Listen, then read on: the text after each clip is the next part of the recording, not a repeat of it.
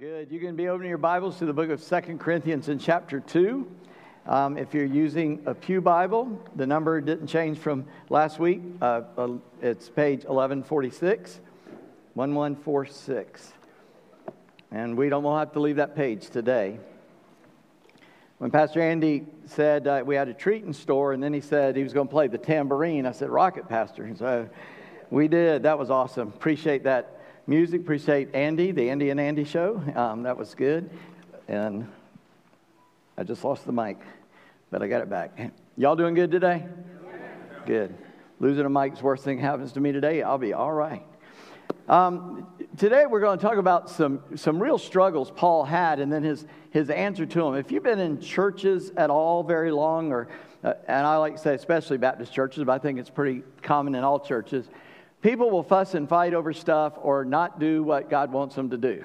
Um, my sister was very young, uh, uh, two, three, year, four years old, and one of our cousins at that time lived just up from us, and he was a little bit younger than her. And she went two doors down to play with him, and she came back in the house mad and kind of crying. And my mom said, "What's wrong?" And she said, "Charles won't play like God wants him to."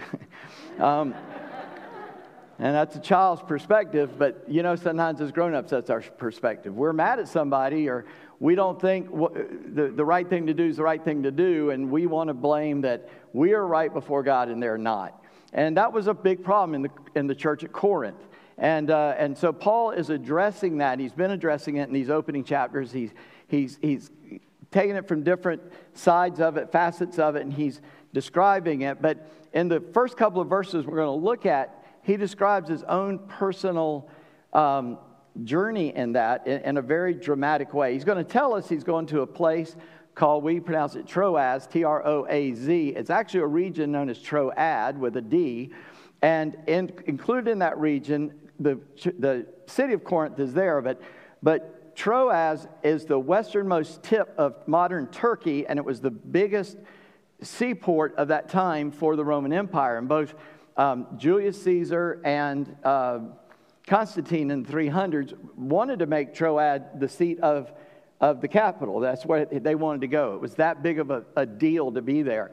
Corinth, you, you, could, you could hop a boat and jump over into Greece or even go around, but you'd get into Greece and then you could come down, and then Corinth is very close to Troas where he was. And so you say, why are you giving us a geography lesson? Number one, because I didn't know what all that meant, so I started looking it up and, uh, and, and, found all that out. And it was very, it's very kind of important to know because in these verses, you'll see, and just now as you stand with me, and we'll read them together, um, that, that Paul was trying to get to Corinth, but he's going kind of a little bit of a roundabout way to get there. Would you stand with me? Y'all didn't hear me say that, did you? As you stand with me, we're going to read it right now. When, when I came to Troas to preach the gospel of Christ, even though a door was open for me in the Lord, my spirit was not at rest because I did not find my brother Titus there. So I took leave of them and went on to Macedonia. But thanks be to God, who in Christ always leads us in triumphal procession, and through us spreads the fragrance of the knowledge of Him everywhere. For we are the aroma of Christ to God among those who are being saved and among those who are perishing. To one, a fragrance from death to death to the other a fragrance from life to life. Who is sufficient for all these things? For we are not, like so many peddlers of God's word, but as men of sincerity, as commissioned by God, and the sight of God, we speak Christ. Would you pray with me? Lord God, in Jesus' name, we, we step into your throne room and we thank you that as we come before this throne of grace, we come boldly and we boldly ask, Lord, for your will to be done. We boldly ask that you fill each one of us. I'm having to do the talking, so fill me to say the right things. Lord, I pray for the listener, and I'm going to be listening too. So fill us all with, the, with a listening ear. Open our mind, our hearts, that we can behold the wonderful things in your word. Lord, we ask you to rebuke our enemy. We ask you to uh, keep him away from us. Lord, keep him away from individuals and, and, and anybody associated with him. Uh, God, give us your grace, your freedom to hear from your word this day. We ask this in the name of Jesus, but to your glory, Father. And we can only do ask it or do it in the power of the Holy Spirit. So we thank you three in one. in Jesus' name. Amen. Well, y- y'all, can, y'all can sit back down. Um, here's a statement I want you to take home with you today, and that is the, the power is not from us, but it is in the gospel message. And we're calling this the power of the message today. Paul obviously had a message to deliver, amen? Did, did you catch those first two verses? We're going to see here that Paul in this text has an anxious mind. He doesn't mind admitting it. This, this strong warrior named Paul, he's having an anxious mind. And I want us to look at that for a second. First of all, notice what he says in the beginning verse that when he got to Troas, he found there an effectual door open to him, that he had an opportunity to preach the gospel there. This area, the one that I described going around, that's where Ephesus is, that's where Philippi is. And, and, and all of these areas, Macedonia is the region over there where Corinth would be in that region. And so Paul had been specifically called by God to go into Macedonia. And, and we have Bible books addressing these cities. Galatia is in that pathway as well. And so Paul has written to all these places, the churches in those places.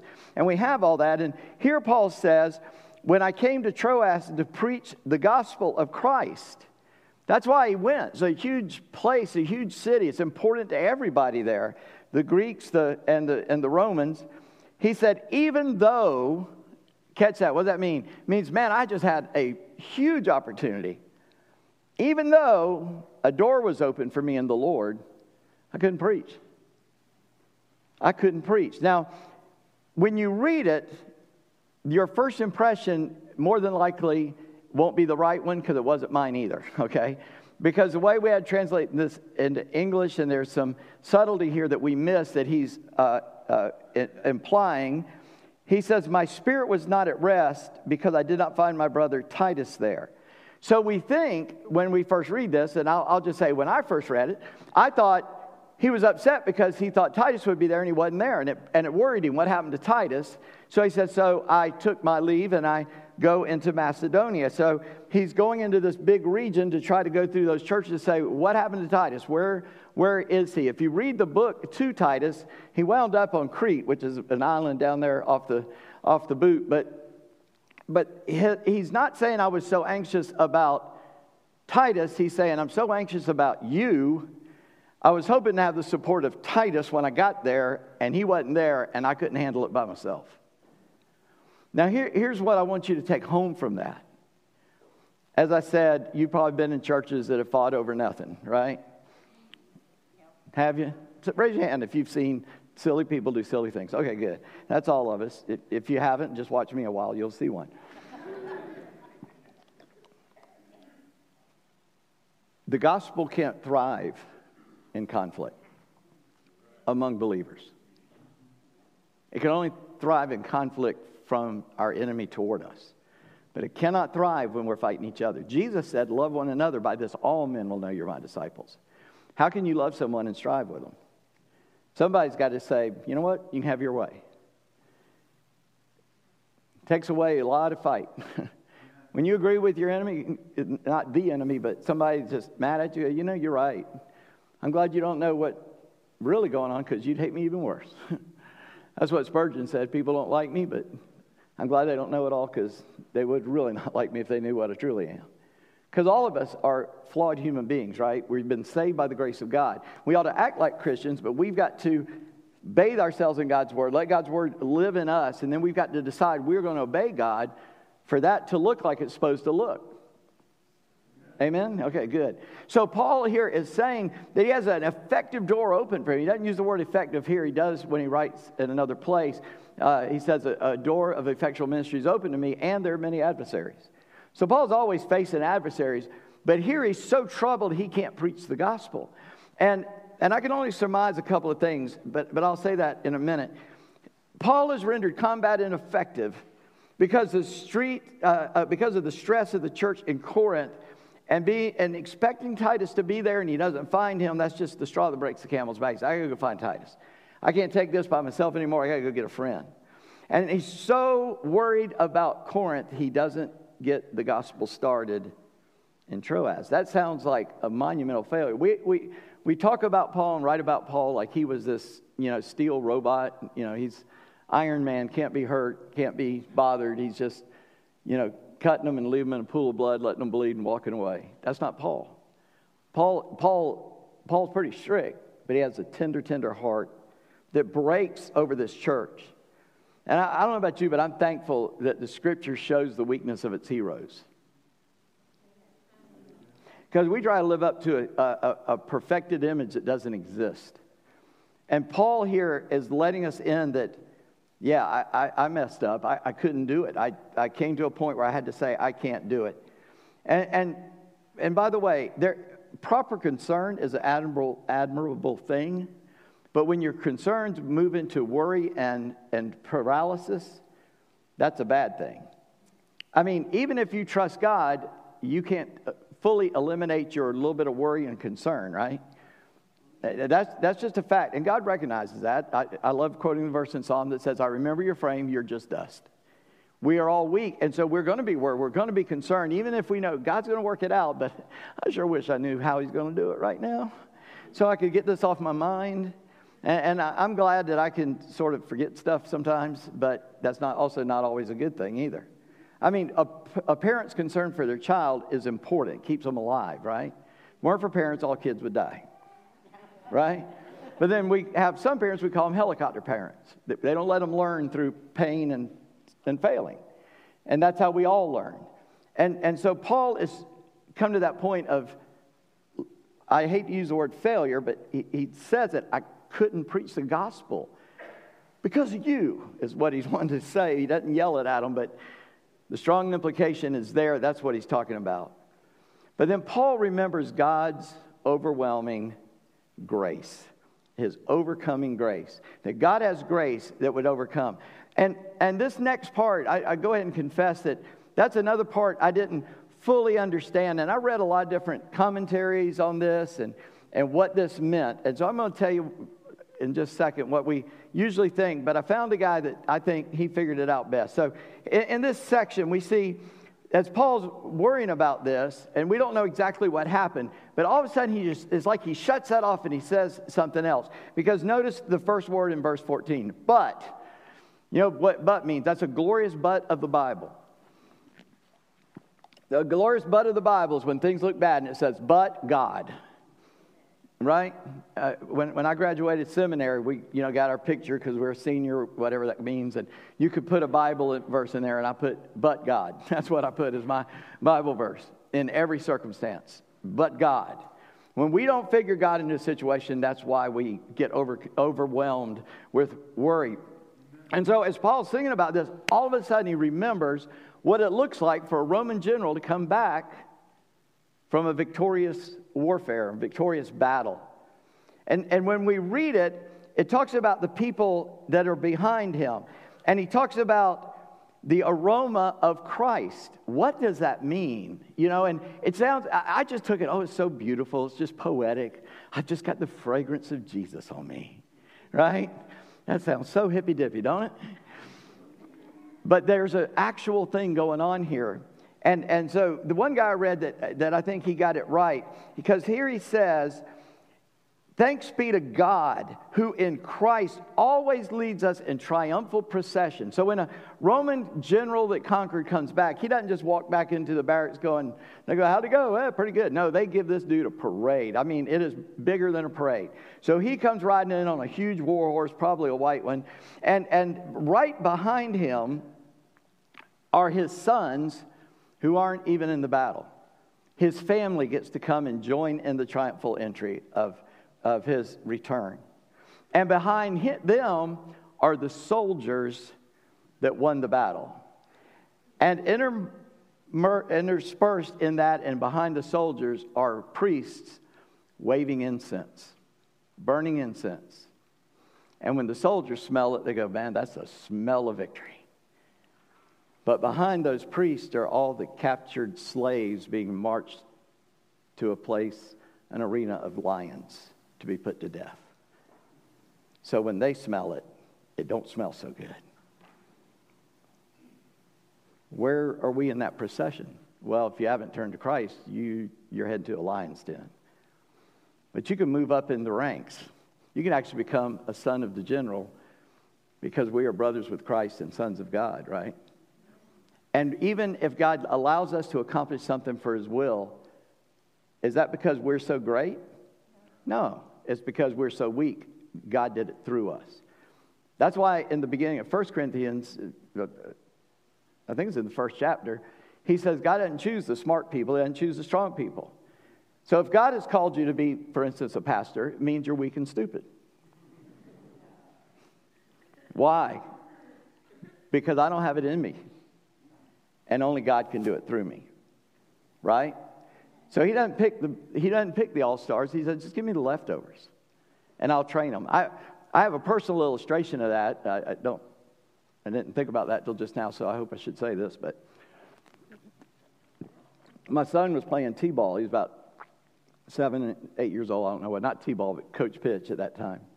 And, and a guy from our church was one of the coaches, and this guy was great. He was a Marine, and you know, you don't ever say ex-Marine. He wasn't on duty, but he was a Marine.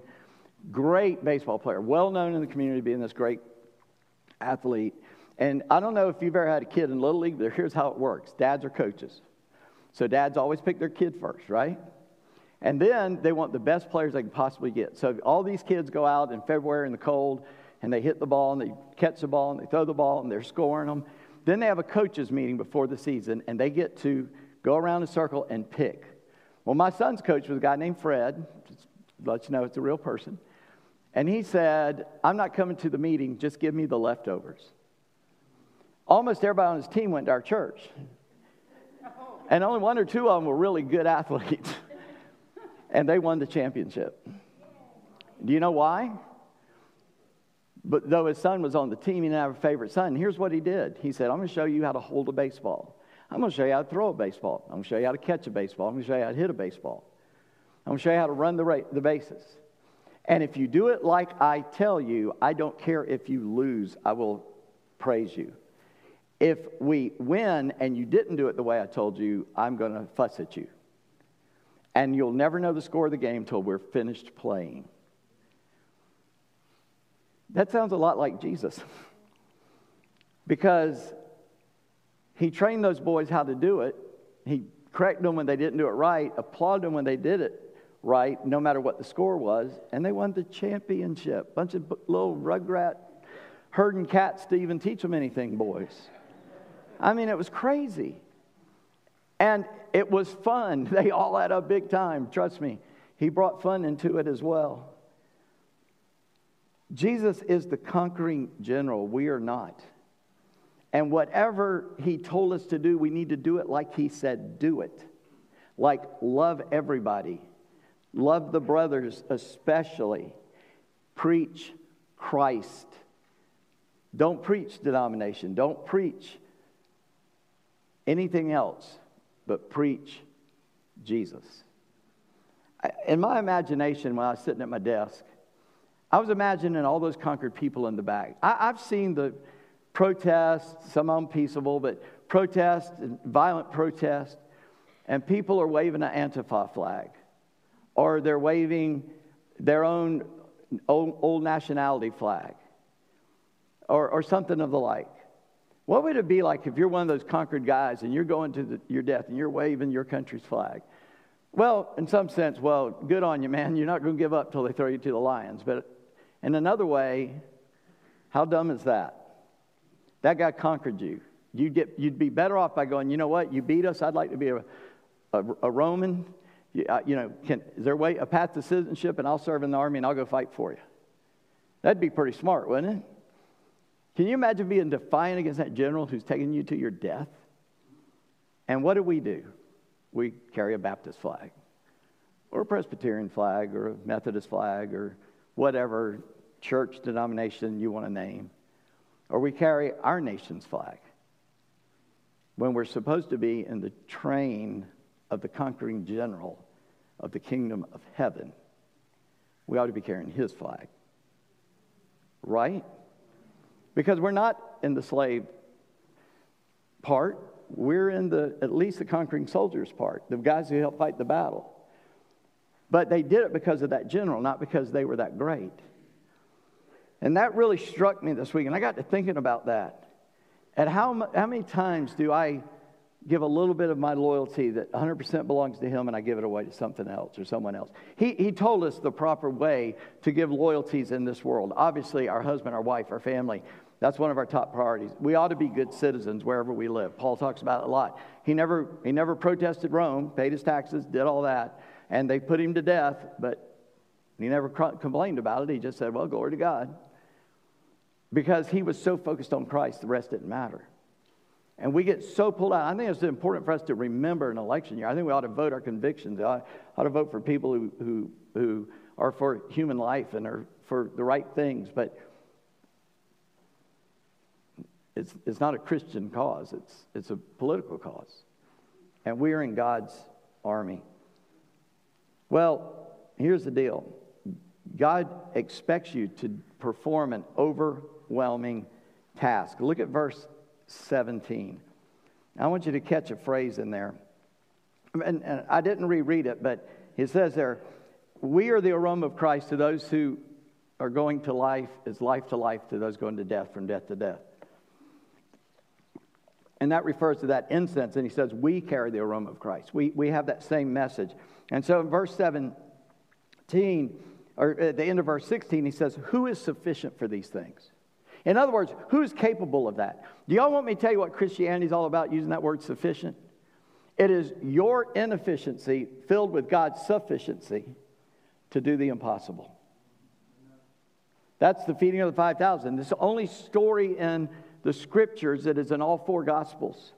There's a principle there. They had nothing, and then we found out, well, there's a little boy with a lunch to feed 5,000 men, plus women and children who aren't numbered. We don't know how many were there. And Jesus took it when it was given to him, he blessed it and he broke it and he fed a multitude.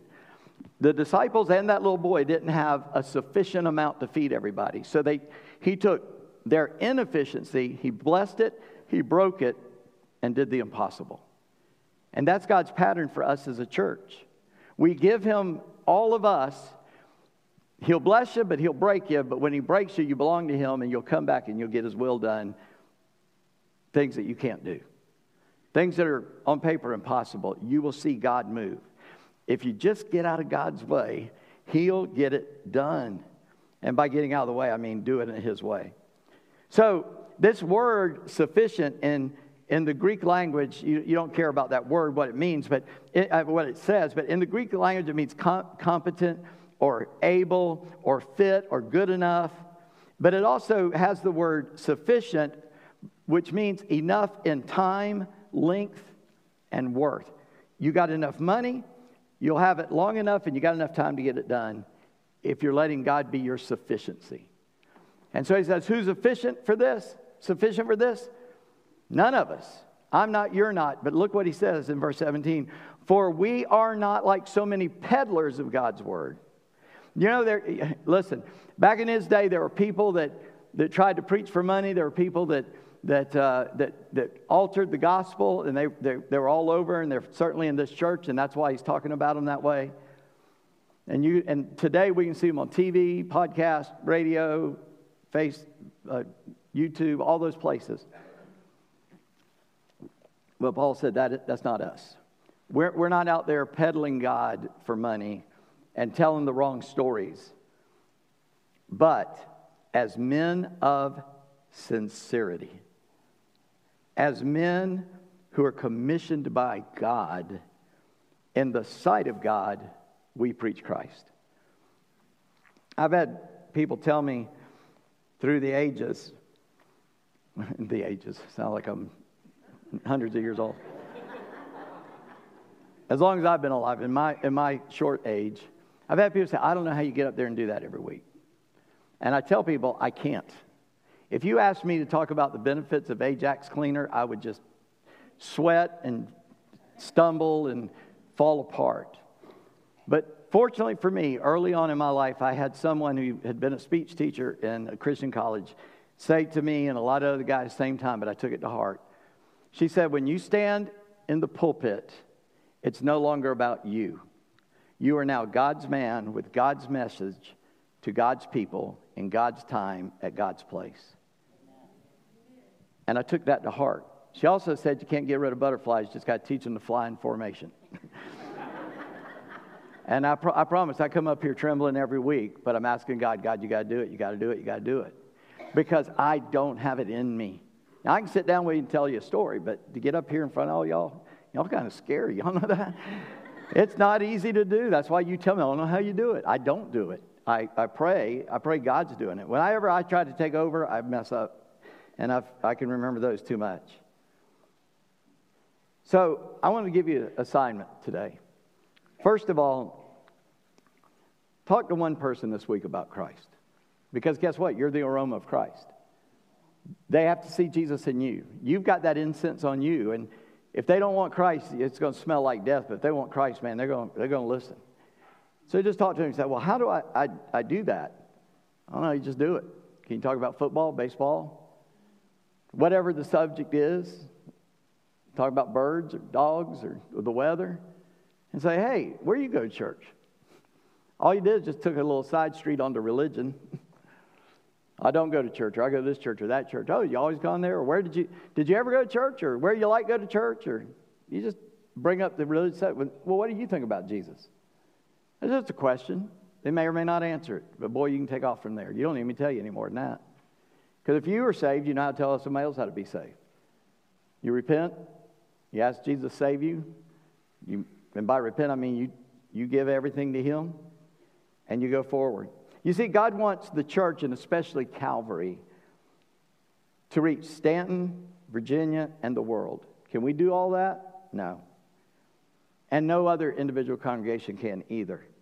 But the church is equipped to do God's will in God's way, in God's place, in God's time. And He will equip Calvary to do her part. And if you don't have that conviction, then you won't try anything. But I have that conviction.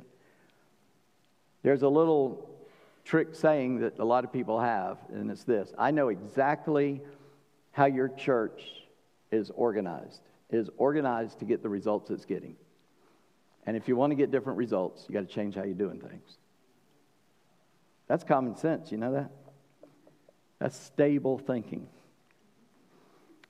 Secondly, I want you this week just to rejoice you're in God's family. I was sitting over there singing. We're singing that Evie song. In April of 1986, I, I, what was the first one? The one with the tambourine. I think, no, no, the one before that then. No, the one before the last song. you know, you said Evie sang it. What was it? You said my tribute. Thank you. Yeah, I thought I heard you tell the Andraé. Well, Evie sang it too. Okay. Blew my whole story. Can you believe I did that? Sorry, brother. I, course, you don't know if I, if I called the wrong name. Uh, anyway, in 1986, uh, well, Evie didn't write that song, but she sang at the Billy Graham Crusade. Janice was in the choir, and I, I worked in the crowd, and we didn't know each other. We met. The, thank you. We met the next month. Oh, it died on me too. You got it? All right, good. We're back. We didn't know each other. I, I was working the crowd and all that. We met in May, and then we got married in December. That's crazy. But we were singing that song, and I'm thinking back to being in this stadium of people and singing the vast majority of them I didn't even know. Didn't know my wife was singing in the choir. She wasn't my wife yet, that's why I didn't know it. and we were just all part of God's family. It gives you a little glimpse of heaven when you get together with that many thousands of Christians and sing glory to God. And that ought to fill you with hope. And, and we come, we're just a little part of the family over here, but God equips us as he, much as he equips anybody else. And we can go get it done. So re- just rejoice this week that you get to be a part of a family of God. And then one other one is that the task is very simple, but very, very difficult.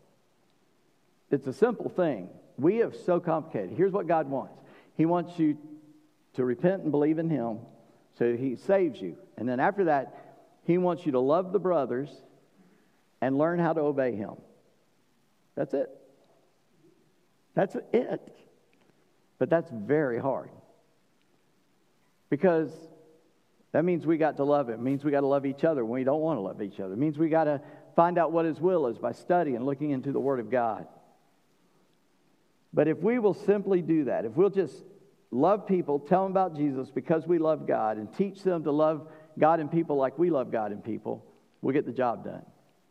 I, I want to tell you a, a story, and again, I may be repeating an old one, but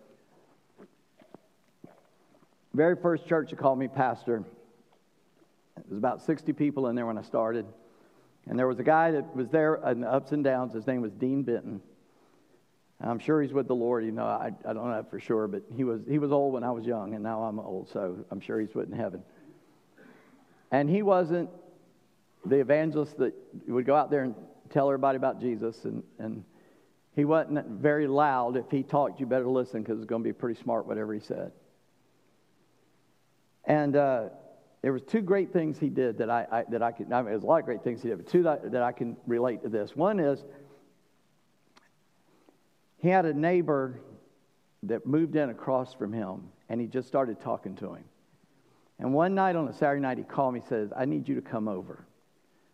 Okay, didn't tell me what. Just hung up because he didn't. He didn't explain things a lot, and he just, "Yes, sir, I'll be there." So it wasn't that far off. I went over there, and on the way, I'm praying, "Lord, I don't know what's going on. Help me." I got there, and his neighbor that he'd been talking to was sitting there, and he said he wants to get saved. I don't know how to tell him. You tell him. So the guy got saved, became a deacon in our church. Dean was never deacon, but that guy became one. Another thing he did, there was, there was two sisters that was married two brothers. They were all from West Virginia.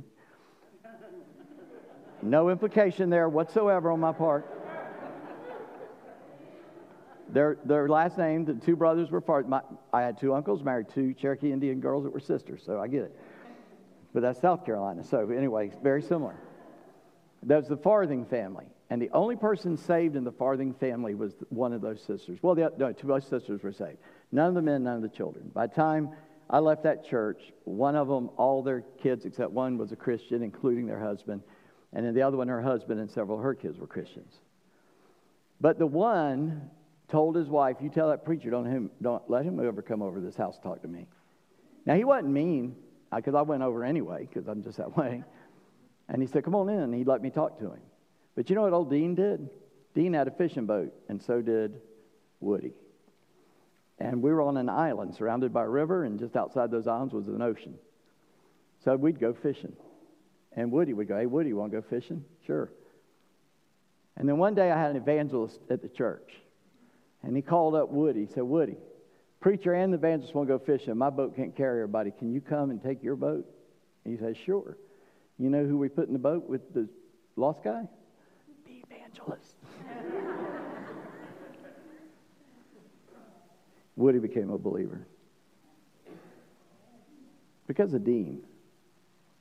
Not because of the preacher, not because of the evangelist.